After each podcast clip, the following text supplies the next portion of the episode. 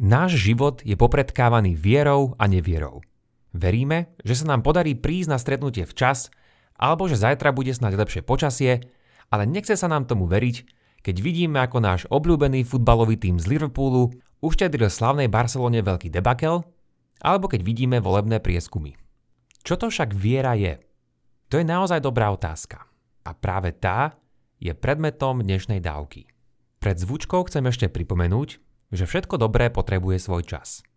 Ak vám tento podcast prináša pravidelnú dávku ponetných myšlienok na zamyslenie, budeme vďační, ak nás podporíte napríklad takto.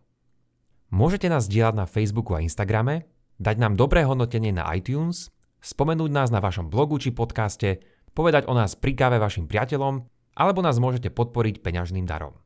Viac informácií na pravidelnadavka.sk v záložke Chcem podporiť. Veľká vďaka, vážime si to.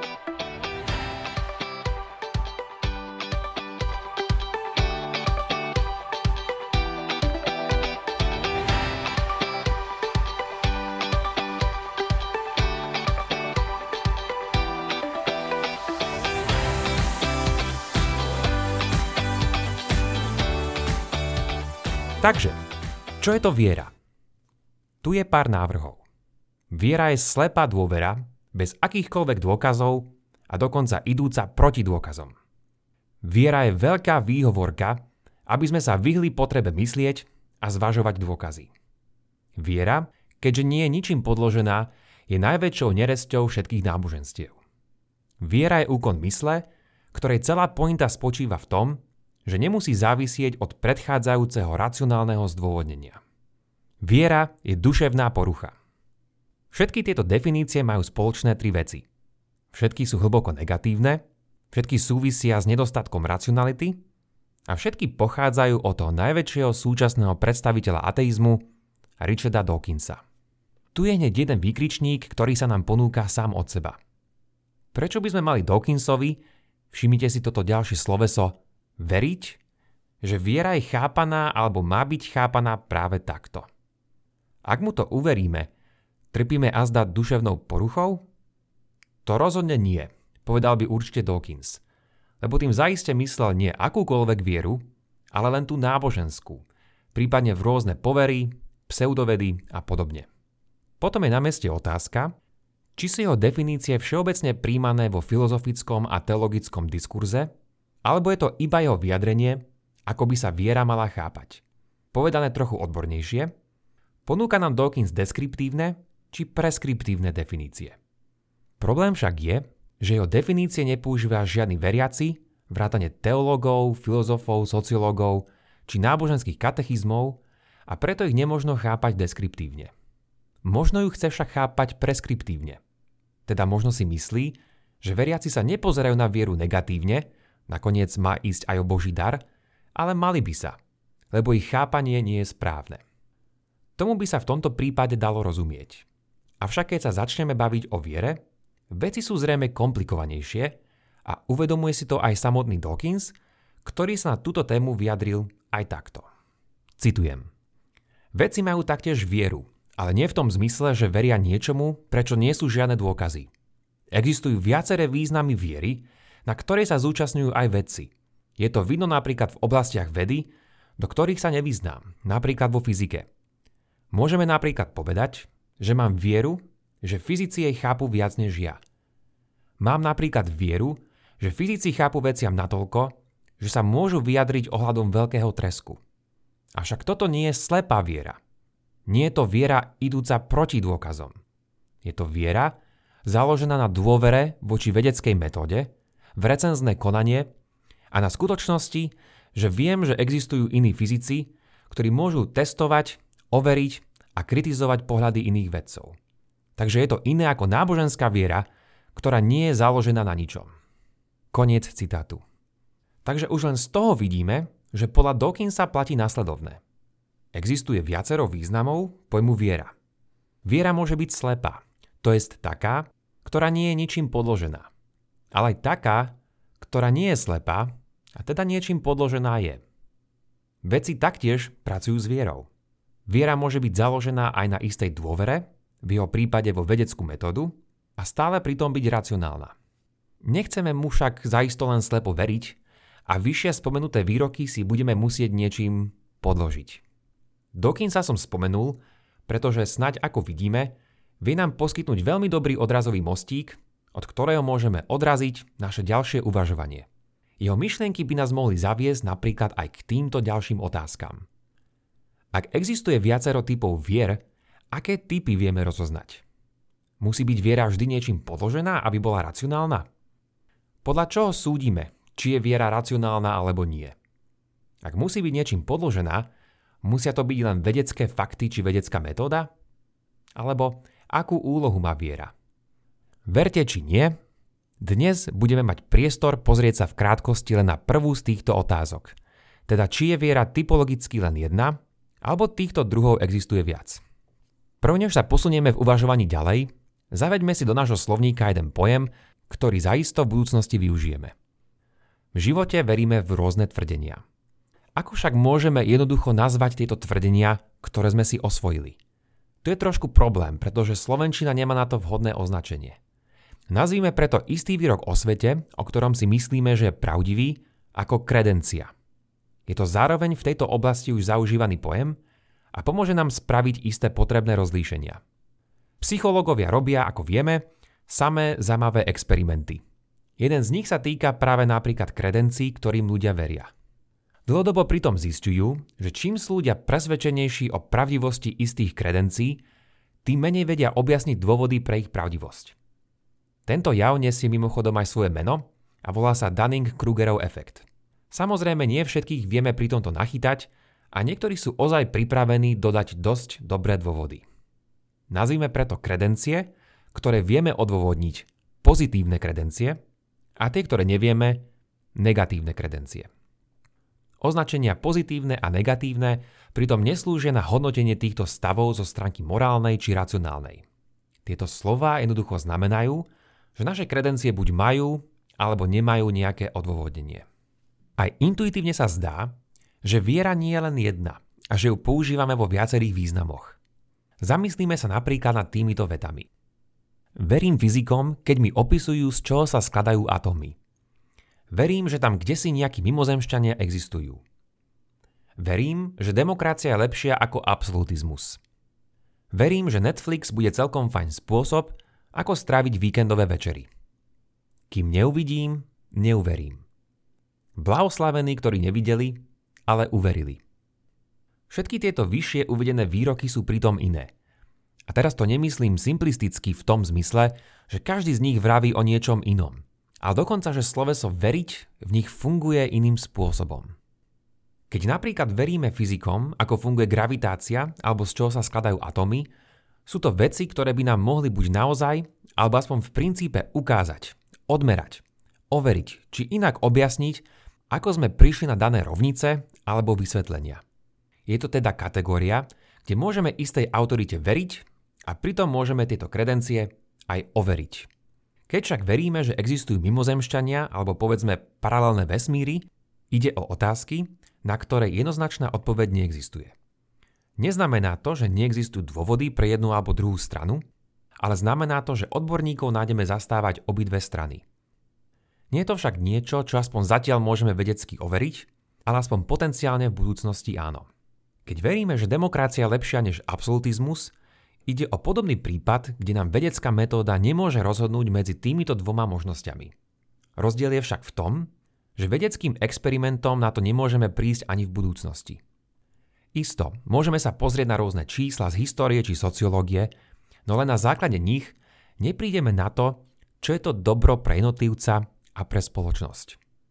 Keď príde na Netflix a víkendové večery, ide tu už o vyjadrenie osobnej preferencie a nie o niečo, čo musí platiť pre všetkých. A to bož už nie o nejaký fyzikálny zákon, na ktorý môžeme prísť v budúcnosti. Posledné dva citáty sú biblické z príbehu o tzv. neveriacom Tomášovi, ktorý nechce veriť, že Ježiš stal z mŕtvych, kým si to minimálne zrakom neoverí. Tento Tomáš tu teda reprezentuje empirický pohľad, bez ktorého nechce veriť, zvlášť nie v toto prazvláštne tvrdenie o niekoho posmrtnej existencii. Viera bez overenia je pre neho niečo nechcené. Naopak, keď sa mu zjaví Ježiš, povie, že blahoslavení sú práve tí, ktorí nevideli a uverili. To jest, prvá postava v tomto príbehu je fanúšikom viery, ktorá je podložená pozorovaním a tá druhá radšej preferuje verziu bez neho. Vidíme, že pri týchto príkladoch ide pritom o mix rôznych pozitívnych a negatívnych kredencií. Tak ako to teda s tou vierou je? A prečo sme si vôbec spomenuli všetky tieto príklady vyššie? Je to preto, aby sme si na nich všimli, že význam pojmu viera a vôbec mnohých iných pojmov závisí od ich kontextu. Môžete si to uvedomiť, aj keď budete najbližšie piť kávu. Predstavte si, že prídete do kaviarne objednáte si váš obľúbený kafejnový nápoj a čašníka poprosíte aj o cukor. Zatiaľ celkom bežná situácia. Čašník by sa však na vás zarazene pozrel a upozornil vás, že musíte byť predsa presnejší, pretože on má doktorát z chémie a preto dobre vie, že nestačí vypýtať si len cukor, ale musíte predsa špecifikovať, či ide o fruktózu, glukózu, galaktózu, maltózu, laktózu alebo sacharózu. Predpokladám, že sa vám to zatiaľ ešte asi nestalo. Ale ak chcete mať trochu dobrodružstvo, môžete to niekedy skúsiť. Či už ako čašník alebo zákazník a potom zbytočne čakať na pohľad plný pochopenia. Hoci čašník má v tomto prípade úplnú pravdu v tom, že cukor sa delí na viacero typov, pojem cukor má v kontexte kávy a kaviarne význam sacharózy, teda stolového cukru. Pri kuchynskej konverzácii by teda takéto detaily nedávali žiadny zmysel. Avšak filozofi a teológovia nechcú mať konverzácie iba na úrovni kuchynských či krčmových rečí. Keď sme však chemici zvyknutí na odbornejšie diskusie, vtedy nám bude záležať na správnosti našich pojmov. A podobne, keď sme vo funkcii filozofov, teológov, religionistov či sociológov, malo by nám záležať na správnosti pojmu viera. Je to teda intelektuálne nečestné, nepresné a nesprávne vziať len jeden z možných významov viery a spraviť logický skok od tvrdenia takto vnímam a definujem vieru ja k tvrdeniu takto ju vnímajú všetci a mali by ju tak definovať všetci. Bolo by to obdobné, ako keby som ja, ako fanúšik kávy, povedal, že ten cukor, ktorý si dávam do kávy ja, je ten jediný cukor, čo existuje, respektíve, že takto by ho mali chápať všetci len tu v kaviarni, ale úplne všade. Z môjho čítania a vnímania Dawkins robí práve takúto chybu. Vo svojich dielach sa veľakrát pri náboženskej kritike zameriava na náboženských fundamentalistov a jeho konkrétne chápanie viery v týchto konkrétnych skupinách sa potom snaží presadiť ako všeobecne chápanú definíciu. Dawkins nás však zároveň pozýva, aby sme neverili ničomu bez podporných dôkazov. Nuž, dobre teda. Potom je na rade on, aby nám doložil, že viera je chápaná tak, ako o nej tvrdil v úvode našej dávky. A s tým by mal ozaj veľký problém. Našťastie existuje dosť veľa odborníkov, ktorí skúmaniu viery venovali trochu viac potrebnej pozornosti. Vo filozofii vedy a náboženstva je totiž táto téma zaujímavá oblasť, pýtajúce sa mnohé otázky, ktoré sme tu už dnes načrtli. Pochopiteľne, nie všetci prídu s rovnakým delením, ale na čom sa vedia zhodnúť je, že viera či už náboženská, vedecká alebo medziludská, môže mať viacero zložiek. Na základe toho môžeme hovoriť o rôznych tzv. modeloch viery. Nepôjdeme do žiadnych detailov, ale spomeňme si z nich narýchlo 5 druhov, hoci ich môžeme nájsť viac. Keby som vás chcel vystrašiť, tak vám poviem, že tieto typy môžeme nazvať afektívny, kognitívny, propozičný, fidukiálny či doxastický čo sú pojmy, ktoré môžete zaisto zakomponovať do svojich konverzácií na plesoch a iných večierkoch. Zamerajme sa pri tomto konkrétne na vieru náboženskú a špeciálne teistickú, kde dobrým príkladom samozrejme napríklad kresťanstvo. Afektívna viera súvisí s psychologickým stavom človeka. Nejde tu o jeho samotný svetonázor, ale o jeho vnútorné prežívanie toho, ako jeho pohľad na život tento svetonázor ovplyvňuje. Kognitívna zložka je tá, ktorá predstavuje mimozmyslové poznanie, označované v náboženských kruhoch ako zjavenie. Ide teda o poznanie, ktoré údajne vložil do človeka Boh. Veľakrát je vnímané ako isté vnútorné presvedčenie či Božie uistenie. Propozičná viera súvisí s osvojením si istých kredencií, teda v tomto prípade článkov viery. Predovšetkým tu patrí súhlas s tvrdením, že Boh existuje a taktiež sem spadajú aj iné teologické vyjadrenia. Fidukiálna viera od latinského slova pre dôveru, je dôvera v niekoho charakter či prísľuby. Keď niekto povie, verím v Boha ide o propozičnú vieru, ale výrok verím Bohu už vyjadruje tento špeciálny vzťah dôvery a teda už ide o inú zložku. Doxastický typ od gréckého slova pre názor či presvedčenie je ten, pri ktorom sa rozhodneme osvojiť si istú pozíciu či dôveru, ktorá ide poza hranice našich dostupných dôvodov. Táto by sa dala nazvať asi tiež skoková viera, keďže sa napríklad často vraví o skoku viery, ktorý môžeme alebo musíme v istých situáciách spraviť. Ako som spomenul, našli by sme aj ďalšie modely, avšak na teraz nám to zaisto stačí. Predstavme si teraz takú každodennú situáciu, že ste veriaci, idete po ulici a niekto sa vás zrazu náhodne opýta, akým z týchto piatich modelov by ste opísali svoju vieru. Aká by bola vtedy správna odpoveď? Najskôr by to bola asi tá, že záleží, že týchto zložiek máte viacero, prelínajú sa a že v rôznych úsekoch vášho života prevládajú niektoré zložky viac než tie ostatné. Na záver sa ešte zamyslíme nad tým, že samotná racionalita si vyžaduje vieru. Alebo aspoň nejaký typ viery. Zdá sa to možno zvláštne, ale je to tak. Nevymýšľam si to úplne z vlastnej hlavy, ale upozornil na to už jeden z najväčších filozofov 20. storočia, Karl Popper. Popper poukázal na to, že za racionalitu nemôžeme racionálne argumentovať. Ak by sme totiž racionálne argumentovali, že racionalita je dobrá, dôstojná a správna vec, už by sme ho totiž pri našich racionálnych argumentoch predpokladali. Ale ak za niečo argumentujeme, nemôžeme to pri našich argumentoch predpokladať, respektíve využívať. Toto všetko jednoducho znamená, že diskusia o viere môže byť celkom komplexná, ale to je v poriadku. Ak sa chystáme kritizovať akýkoľvek koncept, to je tiež úplne v poriadku. Ale čo už je menej v poriadku, je zjednodušovať veci, ak tým vedome či nevedome podsúvame do diskusie oveľa slabšiu pozíciu, voči ktorej chceme argumentovať. Ak očakávame, aby nás druhí brali vážne, nemali by sme to robiť štýlom, v ktorom predvedieme, ako sa v danej téme nevyznáme, alebo že nám nezáleží na presnejšom vyjadrovaní sa. Ináč povedané, O niektorých veciach je férovejšie baviť sa na úrovni dospelákov a nie jazykom krčmových rečí či hádok na detskom pieskovisku. Alebo aspoň o to nám ide v našich dávkach. Nič z toho, čo som však nespomenul, ešte neznamená, že viera je alebo nie je racionálna. Čo keď sú racionálne len niektoré modely viery, ale iné nie?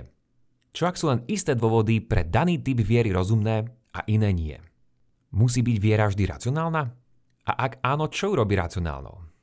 To sú už však otázky, ktoré spadajú pod oblasť tzv. etiky viery a na ňu sa budeme musieť pozrieť až niekedy na budúce a ja dúfam, že budete pritom. Toľko teda na dnes a vďaka za počúvanie. Ak máte ohľadom dnešnej dávky nejaký koment alebo otázku, neváhajte a napíšte ich buď do facebookovej skupiny alebo pošlite na môj e-mail andrej.pravidelnadavka.sk. Už len pripomeniem, že pravidelnú dávku môžete odoberať v podcastových aplikáciách Apple a Google Podcast, Spotify, Stitcher a Podbean.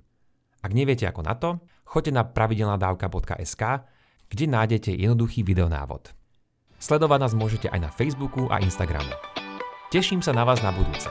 Buďte zvedochtiví a nech vám to myslí.